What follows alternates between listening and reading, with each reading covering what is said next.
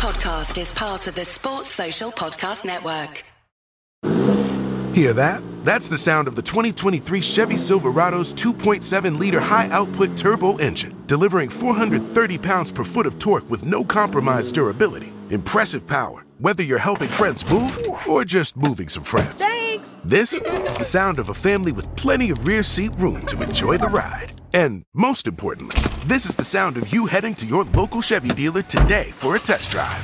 Find your Silverado and find new roads. Chevrolet. So here we are again, another day, another defeat in this never ending season of misery for Chelsea.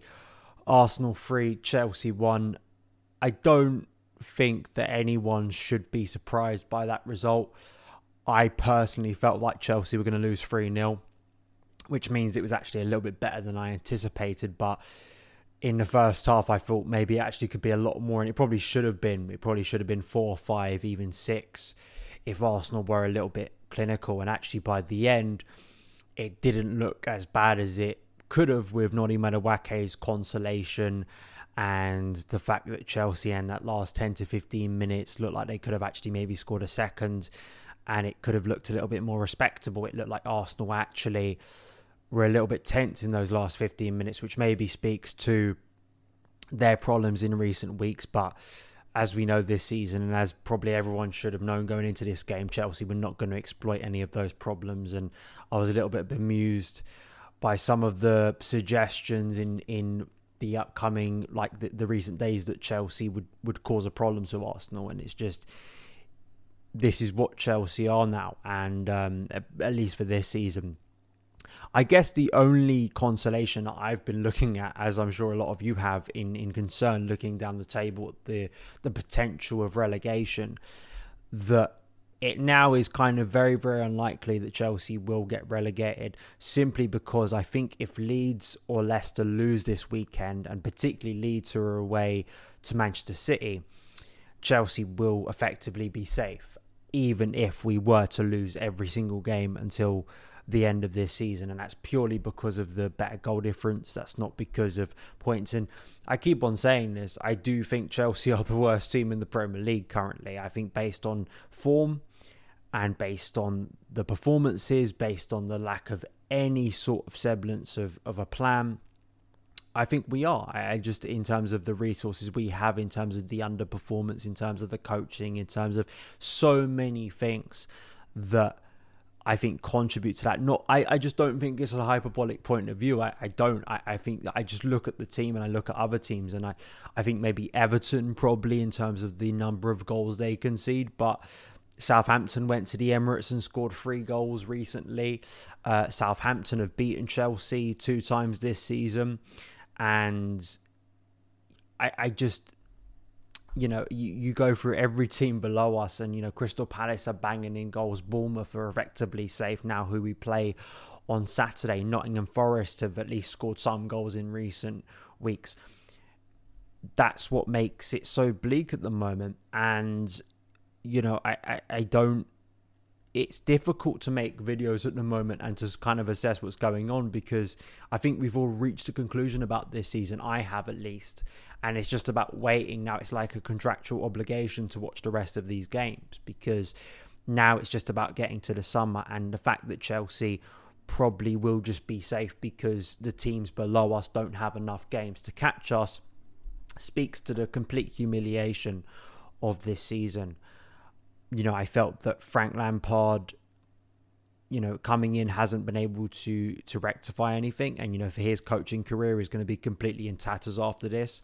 Um, and it's another case where he has come into a, a situation that many others wouldn't have wanted to. And it does kind of you know it does slightly concern me the amount of you know losses Chelsea have. You know Pochettino whether he wants to take this role but I, I do think he will take the role because he will be disconnected from this season and I think the sheer you know, weight of the failure this season will force the hand of this club to sell a lot of these players and, and take drastic action. I think it's so abundantly clear. There's no kind of, there's not, you know, any, you know, papering over the cracks, which is an expression that has been used in recent seasons, but there really isn't this time. I mean, it's so obvious. The scale of failure is just so drastic. But I do just look at the team currently and how inept it looks and how little uh, inspiration it has. It is, I think, Matt Law tweeted this last night in response to the the game that you know you have to temper your expectations next season. But I think they've become so low that, as I say when I talk about Chelsea being the worst team in this league, I, I think what I consistently refer to is the lack of output from what we've you know the lack of value from these group of players the lack of any semblance of a plan the lack of anything that resembles a team that's just cohesive. And I think that Pochettino doesn't have to do a lot to show some form of improvement. You know, if you get a team that is starting to score goals, that looks like a bit of a threat, that can connect passes and doesn't concede goals so consistently, that doesn't have large gaping holes within the squad, a, a profile of a squad, a profile of a starting 11 that seems to match well. You know, even Noni Madueke's performance last night looked like a bit of an improvement based on what we've seen in recent weeks. And that is how drastically poor this season has been. You know, if we start if Pochettino was able to oversee some decent results against, you know, some of the the better teams in this league, I think it'd be seen as an improvement. So I don't know at this point how many grand conclusions any of us can make for the rest of this season. You know, because I, I don't I personally am at this point and you know this is not me accepting failure but i generally and i'm not just saying this again to to say something outlandish based on the evidence i have in front of me you know two points is what i see for the rest of this season based on the teams we are playing based on a lot of them being above us in the table and based on the fact that the two teams we face now in Bournemouth, who are effectively safe now, um, are, I think, are a better performing team at the moment, like a more unified team at the moment, and Nottingham Forest are fighting for their lives. And the fact that we can't score goals consistently, you know, leaves you at such a disadvantage. And, and as I've been saying since the summer, I, I think that, you know, when you have a team that is so incapable of responding to moments of adversity, you are really in a dangerous position. And, and as I say, if, if Chelsea didn't have the points they did, and you know we had kind of ten more games to play, you would be really concerned. But I think Chelsea will just crawl over the line in terms of safety just by default. But the idea of us, you know, getting into the top half, I think it, it would take something extraordinary from this point. Uh, you know, a level of improvement in performance that just is you know you just haven't seen any evidence of this season. I, I, think that's the that's the big issue this season is there have been just this is kind of where Chelsea should be finishing, you know, and I know that people will say that that's again outlandish based on the finances. It is, of course, is a massive failure. Of course, is an underperformance. When you actually just look at the whole season and look at what Chelsea have been doing, particularly in the Premier League since August, it's not that surprising. We are where we probably should be based on the performances we have been given for the majority of this season.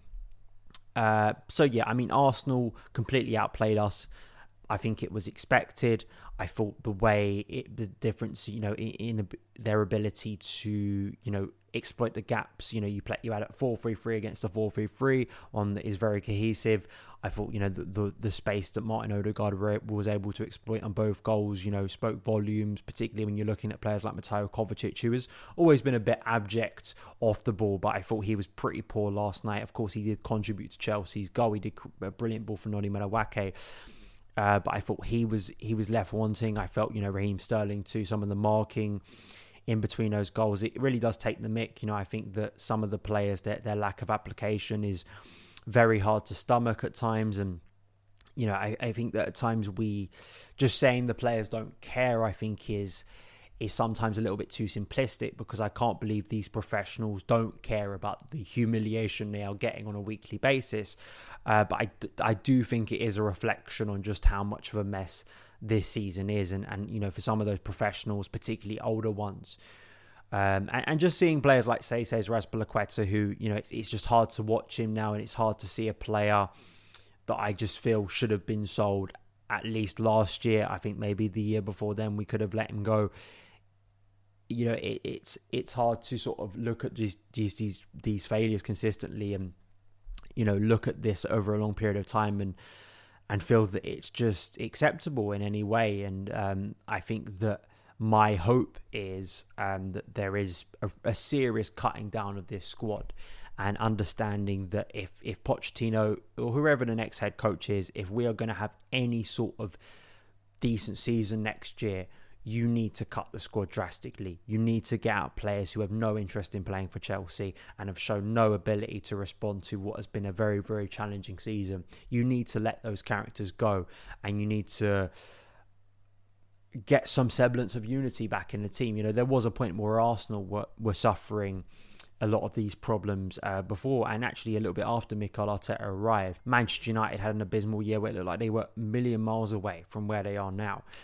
It doesn't, with the finances Chelsea have, and actually with the quality of players, some of the quality of players Chelsea have, I don't think it takes a lot to make at least the team look a little bit more cohesive. I actually don't, and I know that may sound farcical with what I've been saying in terms of the way Chelsea look like the worst team in the league.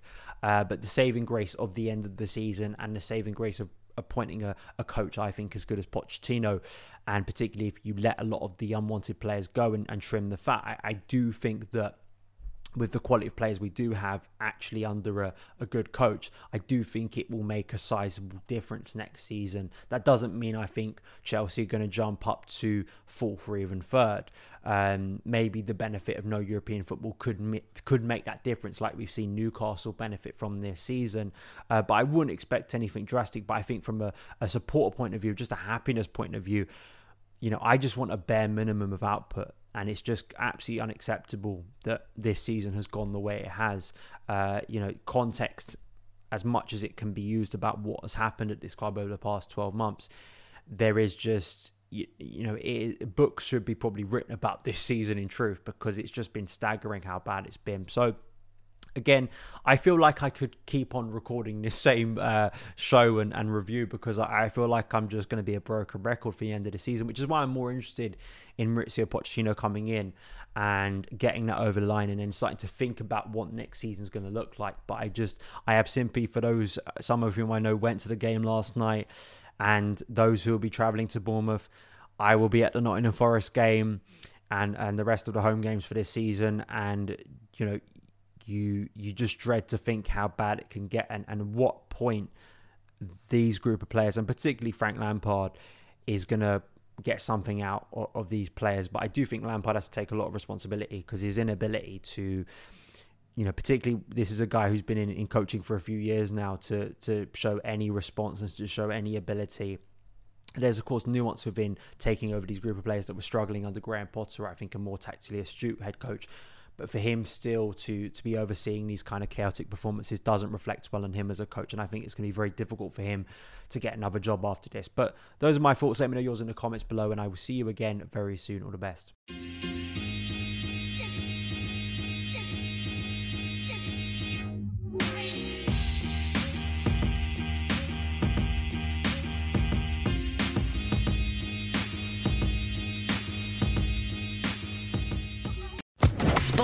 Social Podcast Network.